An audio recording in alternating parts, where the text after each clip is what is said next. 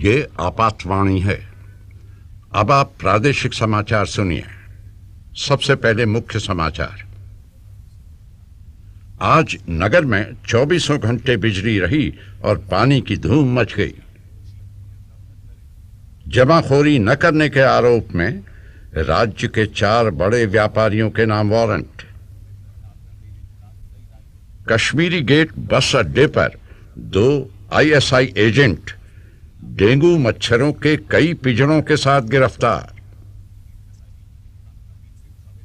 मुख्यमंत्री ने अपराधियों को संरक्षण न दे पाने के लिए राज्य के पुलिस प्रशासन को जमकर लताड़ा।